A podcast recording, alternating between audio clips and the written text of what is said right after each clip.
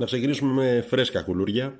Αν σας έλεγα πριν από το παιχνίδι κόντρα στον Ολυμπιακό για την regular season, κατά πώς λέμε στο Εγάλεο, ε, ότι ο Παναθηναϊκός θα τελείωνε με 13 assist και ο Ολυμπιακός θα είχε 20. Ότι θα έκανε 6 κλεψίματα, ενώ ο Ολυμπιακός 11.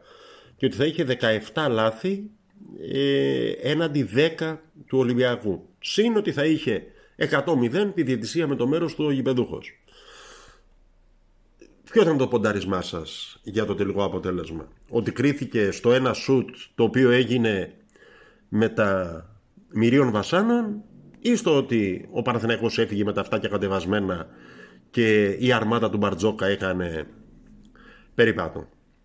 Λοιπόν, ε, για όποιον δεν το είδε το χτεσινό παιχνίδι, ε, είναι ένα παιχνίδι κατάθεση ψυχής ε, από τον Παναθηναϊκό. Τα νούμερα είναι αυτά που σας είπα, δεν τα έβγαλα από το μυαλό μου είναι ε, τα νούμερα όπως βγαίνουν από την στατιστική του, του αγώνα. Ε, παρόλα αυτά, ο Παναθηναϊκός έφτασε ε, να χάσει με τον τρόπο που το έχασε το παιχνίδι με ένα σουτ στο οποίο αν έχω μετρήσει σωστά πρέπει να γίνονται δύο φάουλ να σηκωθεί ο Μπέικον ε, και που παρόλα αυτά εάν έμπαινε θα φεύγαμε νικητές από το σεφ.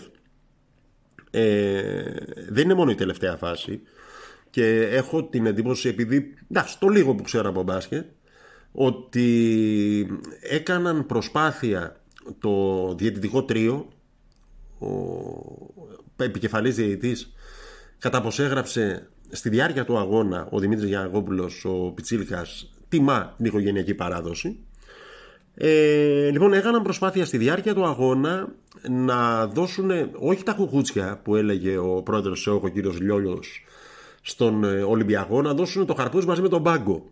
Δηλαδή, μέτρησα τουλάχιστον τρία γκολ φάουλ ε, δικά μας, τα οποία φυσικά δεν δόθηκε κανένα φάουλ, καμία έξτρα βολή. Ε,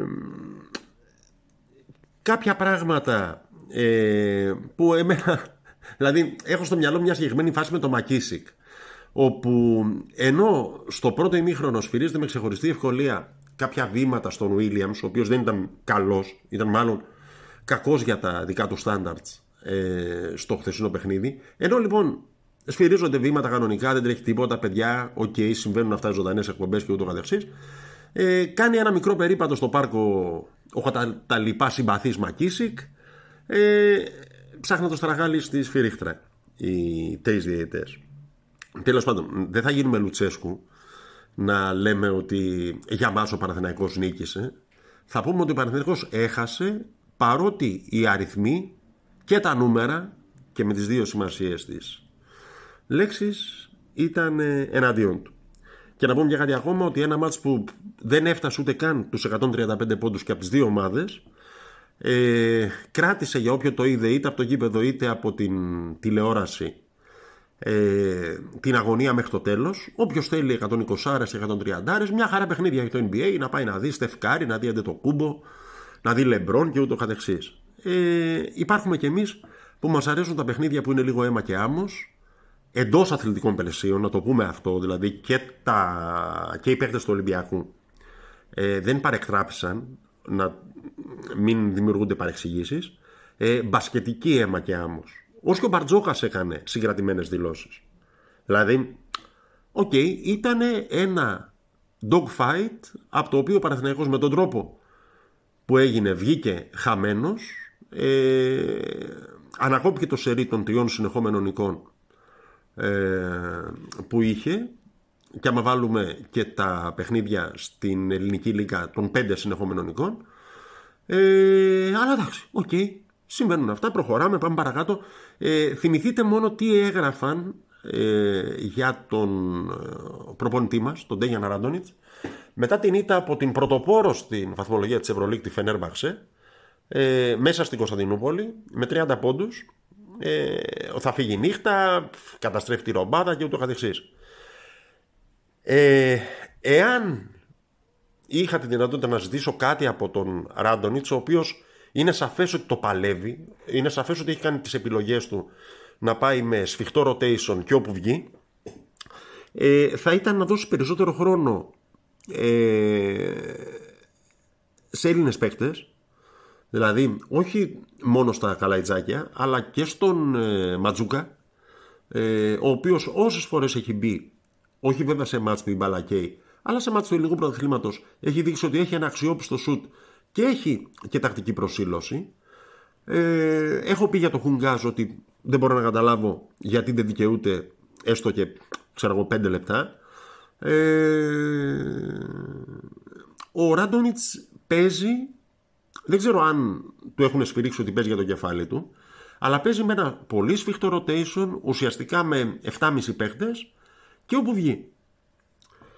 Ε, εντάξει, έχει την ευκαιρία τώρα 8 του μήνα ε, μεθαύριο ε, που παίζει με την Αρμάνη να, να διευρύνει το νικηφόρο του Σερί ε, να θυμίσουμε ότι παίζει τον τελευταίο μήνα δίχως τον Γκριγκόνης έναν παίκτη από τον οποίο ο Παναθηναϊκός περίμενε πολλά και ούτε τώρα που τραυματίστηκε ούτε φυσικά και πιο πριν που δεν είχε τραυματιστεί αλλά έπαιζε συμμετείχε κανονικά στις αγωνιστικές υποχρεώσεις της ομάδας για να το πούμε σωστά δεν ήταν ο Γρηγόνης που ξέραμε, ελπίζαμε και περιμέναμε ε, για το χθεσινό παιχνίδι να πω ότι ο Παπαγιάννης, ο οποίος εντάξει δεν είναι κανένα και ο ίδιος το ξέρει, υστερεί σε raw power, δηλαδή δεν μπορεί να τα βγάλει πέρα στα ίσα με τον Μουσταφά Φάλ του Ολυμπιακού, καταρχήν από άποψη σωματοδομής. Ε, κατά τη γνώμη μου παραμένει και το δικαίως το έδειξε και χθες ο κορυφαίος Έλληνας ψηλός. Δεν υπάρχει, δηλαδή όλοι οι υπόλοιποι είναι και να του μαζεύουν αυτόγραφο. Ε, εντάξει. Έχει κάποια πράγματα που κάνει πολύ καλά, έχει κάποια πράγματα στα οποία υστερεί. Ε, έχω την εντύπωση ότι και ο ίδιος έχει την, την ευφυΐα και ο προπονητής του ώστε να καμουφλάρει αυτά που δεν κάνει πολύ καλά και να αναδεικνύει εκείνα που κάνει καλά, σε υψηλό, ακόμα και για τα δεδομένα της Ευρωλίγκα επίπεδο. Μην περιμένετε φυσικά τέτοιο τύπου σχόλια ε, να ακούσετε κατά τη διάρκεια της μετάδοσης. Έχω την αίσθηση ε, ότι χθες τη μετάδοση της ΕΡΤ ούτε ο οδηγός του λεωφορείου δεν πρέπει να ήταν Παναθηναϊκός. Αυτός που πήγε δηλαδή τα παιδιά του συνεργείου με τα μηχανήματα στη, στο ΣΕΦ έχω την εντύπωση πως ούτε αυτός θα ήταν Παναθηναϊκός και φάνηκε. Εντάξει, δεν είναι κακό. Όλοι έχουμε τις οπαδικές μας προτιμήσεις αλλά εντάξει αδερφέ ε, παίζανε δύο ομάδες με ελληνικό αφημί. Δηλαδή δεν μπορεί να αντιμετωπίζεις το Παναθηναϊκός ε, σαν να παίζεις 29 Μαΐου του 1453 ας πούμε ξέρω με, ε, με Τούρκους. Δηλαδή ε, χθες δεν υπήρξε ούτε ένα σχόλιο. Δηλαδή ακόμα και σε φάσεις εξόφθαλμες στην τελευταία φάση να πει κάτι έγινε βραδερφέ ή οτιδήποτε. Ε, όλα ήταν καλώς καμωμένα. Έτσι κι αλλιώς εξηγίαση έχει έρθει, καινούρια έβγε ο Βασιλακόπουλος, ο οποίος έκλεβε τα πρωταθλήματα από την ομάδα που πήγε στην Α2. Τι κακό βιολί είναι αυτό το μεταξύ. Θέλω να φύγουν τώρα ο Ολυμπιακός Β και από τη Β, από την Super League 2. Τι είναι αυτό το πράγμα, δηλαδή, τι συνήθιο είναι αυτό ας πούμε, που έχουν αποκτήσει. Παράξενοι άνθρωποι. Ε, δεν μπορώ να καταλάβω, ας πούμε επειδή λέει τους αδικήσει ένα αγώνα με το εγάλεο. Δηλαδή ούτε στη γη της ελιάς τα αδέρφια να σφάζονται ας Από εκεί και πέρα, για το ποδόσφαιρο να πούμε και μια κουβέντα τώρα εκεί πέρα, όταν ο ίδιος ο Γιωβάνοβιτς λέει ότι δεν μετράει το αποτέλεσμα δευτέρου ημιχρόνου στο φιλικό με την Πάφο, τι να προσπαθούμε τώρα εμείς να βγάλουμε το Γιωβάνοβιτς Παλαβό και να πούμε ότι όχι, μια χαρά ήταν, έπαιξε ο Βέρμπιτς κλπ. Αφού παίζανε με τα 19 χρόνια οι, η πρωτοπόρος του Κυπριακού πρωταθλήματος, γιατί έχουν αγώνα μεθαύριο. Ε, αν κάτι έχει ενδιαφέρον από αυτή την μίνι τουρνέ στην όμορφη Κύπρο για την ομάδα είναι η ενεργοποίηση του Σαβιέρ που δεν ξέρω αν σημαίνει κάτι και αν τώρα και μέχρι το ξεκίνημα της μεταγραφικής περίοδου με την καινούργια χρονιά θα πάρει ευκαιρίες αν θα το δούμε σε επίσημο αγώνα ε, ήταν το μόνο που μου φάνηκε ενδιαφέρον από αυτά που διαδραματίστηκαν ε, και με τους Ισραηλινούς και με τους Κύπριους προχτές. προχτές. Ε, για τον Γιωβάνοβιτς για τον οποίο μόνο καλά λόγια ακούγονται. Ε, δεν ξέρω να μην θεωρηθώ μάντης κακών, αλλά ε, στην αρχαία Αθήνα είχαν το έθιμο του εξωστραγισμού. Ε, γράφανε δηλαδή σε κομμάτια από αγκία σπασμένα, τα όστρακα που λέγανε εξού και εξωστρακισμός, το όνομα που θέλανε, εκείνου που θέλανε να διώξουν από την πόλη. Κάποια στιγμή λοιπόν ήταν ο Αριστίδης, ο γνωστός νομοθέτης της αρχαίας Αθήνας, δίκαιος, τόριο κλπ. Του πλησιάζει ένας αγράμματος, του λέει: «Ρε Φίλε, συγγνώμη, να μου κάνεις μια χάρη. Λέει: Τι θέλεις, λέει να γράψεις εδώ στο όστρακο αυτό να φύγει από την πόλη ο Αριστίδης. Χωρίς να ξέρει ότι ο άνθρωπος από τον οποίο το ζητάει είναι ο Αριστίδης. Και του λέει λοιπόν ο σοφός, ο δίκαιος, του λέει: Ρε Φίλε, εντάξει, εγώ να στο γράψω, αλλά εσύ γιατί θέλεις να φύγει ο Αριστίδης από την πόλη; Και λέει ο αγράμματος πολίτης της αρχαίας Αθήνας, γιατί βαρέθηκα να ακούω να τον λένε δίκαιο. Ε, δεν ξέρω, για κάποιο λόγο τον τελευταίο καιρό μου γυρνάει συνέχεια αυτή η ιστορία στο μυαλό σε σχέση με τον Ιβάν Γιοβάνοβιτ. Ελπίζω να μην ξαναγίνει, γιατί δεν είναι αρχαίος Αθηναίος, αλλά σύγχρονος Σέρβος και λίγο Έλληνας. Ε, Σέρβος και λίγο Έλληνας, έχω την αίσθηση ότι γίνεται λίγο-λίγο και ο Ντέγιαν Ράντονιτς, ο προπονητής του μπασκετικού Παναθηναϊκού, ο οποίος δεν έφυγε, είναι κανονικός προπονητής. Ε, Σας το έχω πει εδώ και 3-4 podcasts πίσω ότι λίγο υπομονή και πίστη χρειάζεται. Ε, αυτή είναι η άποψή μου.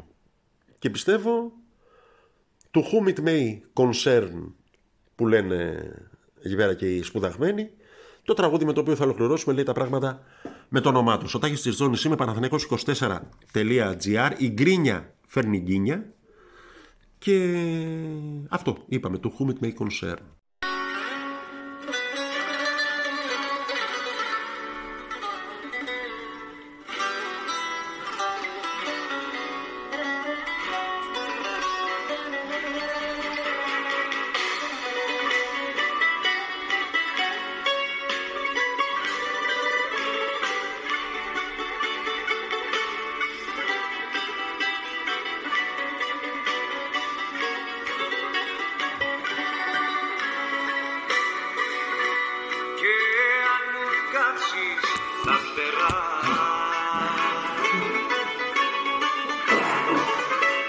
Να μην